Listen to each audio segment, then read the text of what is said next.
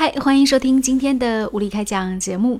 今天在节目当中，想和大家要分享到的是，呃，关于女性主义。其实前一阵子和大家有介绍一系列的女性作家。我个人觉得，一个女人如果要成为一个写作者，她多多少少都带有一点女性主义的标签。嗯，比如说伍尔夫，然后比如说前段时间我们分享过的勃朗特三姐妹，还有简·奥斯汀等等等等。今天这一位呢，是一个中国作家，然后她的出生地点比较特别，她是摩梭人，啊，出生在云南的泸沽湖。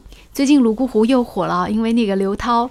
就是跟她的老公王珂加盟了《亲爱的客栈》这个节目，也是在泸沽湖上的一个民宿，所以让这个景点又一次火了起来。那里真的是一个非常美的地方，它就美到了一种让人的心可以安静下来的这种境地。我始终觉得很多美景，它对于人它是有疗愈效果的。说到杨二车纳姆小姐，那她呢？实际上，呃，早些年的时候走出泸沽湖还是挺天才的，因为她当年特别早就考上上海音乐学院，然后就学了声乐表演这样的一些专业。之后呢，又嫁给了这个大使，然后呢，又有出国去美国等等一些经验。嗯，所以。其实会让人觉得她的人生经历还是蛮特别的。之后她又做了超级女声的评委，呃，被说是很毒舌，但是我觉得她有一针见血的地方。她头上大红花也是一个很鲜明的特征。我觉得无论在什么样的场合里，这个女人都可以凭借自己的气场活得很好。好，今天我们就来分享一下杨尔车纳姆的一些文字，希望你会喜欢。今夜。我为大家分享到的是杨尔车纳姆的一段文字，选自《走回女儿国》。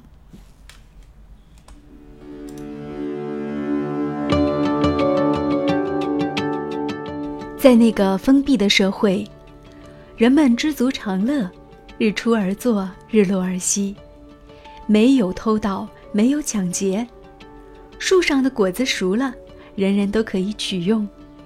山上打猎，见者有份。物质虽然贫乏，但人与人之间的关系十分亲密。一家有事，人人帮忙，真正是过着夜不闭户、路不拾遗的生活。通往山外的路只有一条，而山里的路也只有一条。路上没有汽车，没有过往的行人，只有土司。也就是赶马人，他们连接着山里跟山外的世界。他们赶着马匹，从县城运来花花绿绿的东西，然后又运走山里的皮毛山珍。他们成了山里人眼中的文明人，被认为是见多识广。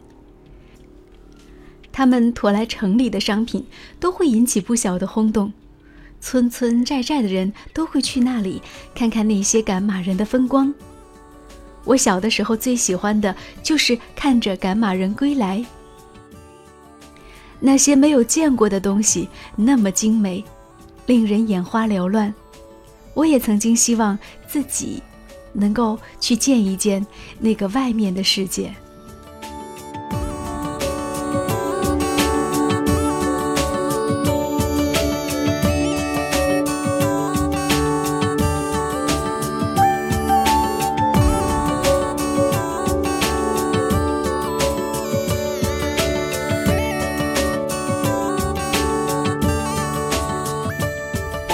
如果说刚才那一段算是杨二车纳姆的童年记忆，那接下来我们选择的这一段则讲述了在泸沽湖上的摩梭人他们的生活习惯。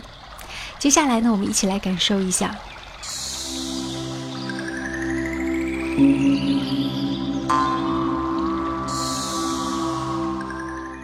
来访的记者们称，摩梭女人是后花园中的最后一朵玫瑰。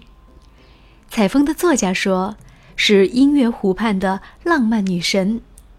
学者们称之为外婆家园中的童话世界。游客则说，人间的瑶池，未被污染的净土。而那里的人称泸沽湖为母亲湖。他们说自己的家乡为母亲的田园，那里的一山一草一木、河流、土地，都有母系的色彩，凸显女性的灵气。在这种母系社会，家庭成员都是一个外祖母和母亲的后代，即异母所生的孩子永不分家，永远和母亲和舅舅生活在一起。男不娶，女不嫁，家庭内部是母系血缘的亲人，没有父系成员。财产按照母系继承，血缘按照母系计算。整个家庭当中，母亲处于支配地位，享有崇高的威望。亲属关系当中有姥姥、母亲、舅舅、姨妈及子女，却没有姑嫂、妯娌、叔侄、婆媳等关系。在家中，有母亲或姐妹中聪明能干的一个，担当天然的家庭主妇，称作达布；舅舅协助，由他们安排生产生活，负责整个家庭的衣食住行。由于家庭成员有着天然的母爱，在家庭中没有婆媳相争，没有妯娌矛盾，没有财产分配不均的纠葛，都绝对服从于母亲或舅舅的安排。互相尊重，和睦相处，在这样的大家庭里，很少发生矛盾。家中的女人们在观念上认为，姊妹的孩子也是自己的孩子，不分彼此，孩子也不分大妈姨妈，通称妈妈。所以每个女人都不生太多孩子。这里没有男权社会那种男子才是传宗接代的观念，尤其喜欢生女孩。因为只有女人多，后代才多，家族也才会兴旺。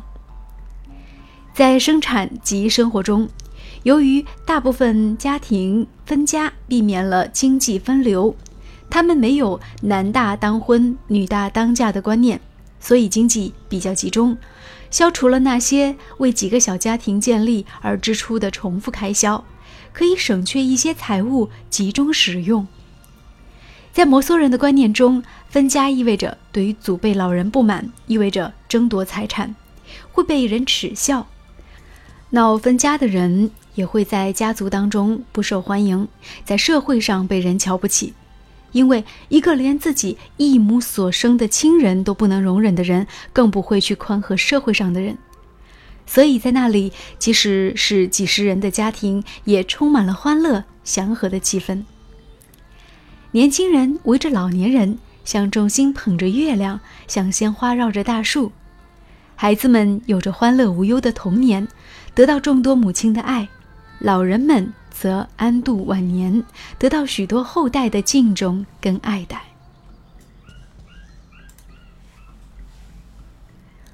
生活在那片神奇之域的女人，自己主宰自己的命运。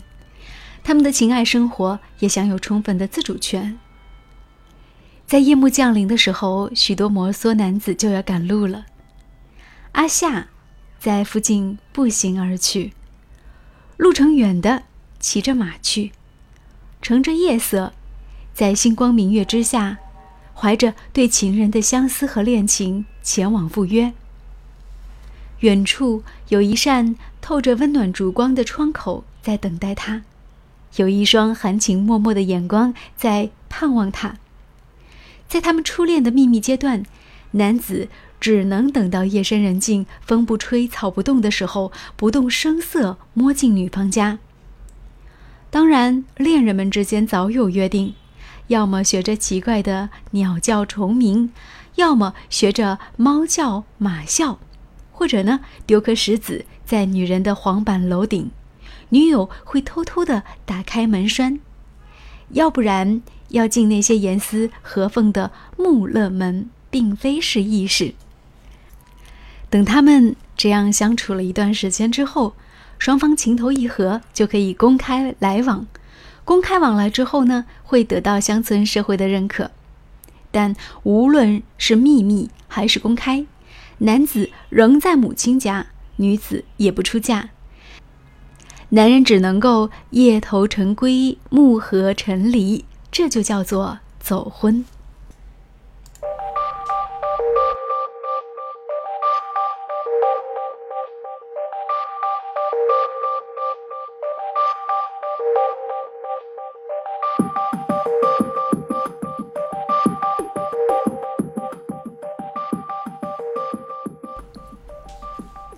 结交情人关系的双方男女以情感作为纽带，维系双方的关系，不以门第、地位、财产作为媒介。因此，纵使家财万贯或者是高官俸禄，由于男女双方并不组建一个家庭，财产地位仍归属母亲的家，所以对他们而言，唯有感情才是真的。一旦情感破裂，便可解除情人关系，双方也没有怨恨和嫉妒。他人也无可非议。由于没有财产纠纷，当事人或双方家庭也没有矛盾，孩子仍由女方大家庭抚养。孩子不依赖父亲一方，永远跟妈妈一起生活。母亲所生活的母系大家庭就是孩子生活的后盾。没有父母之言，没有媒妁之言，没有贞洁牌坊，没有从一而终的观念，也不再受到政治。经济、宗教的影响，他们性情自然、单纯真挚，从不产生情杀、械斗等家庭和社会纠纷。至今，在那片高原，在那个迷人的高原湖畔，那些美丽的摩梭女，在日月山光之间歌唱着、劳作着，在妩媚的山月下自由地走婚，有所寄托就朝拜女神。有了忧愁，就对歌交心，在黑夜中聆听大自然的声音，在家庭中享受母爱的温馨。好，以上为大家来朗读到的就是泸沽湖的女儿杨二车纳姆在《走回女儿国》当中的一些节选。今夜的分享就到这里结束。我是主持人李杰，喜欢我们的节目就订阅我们的频道，再见。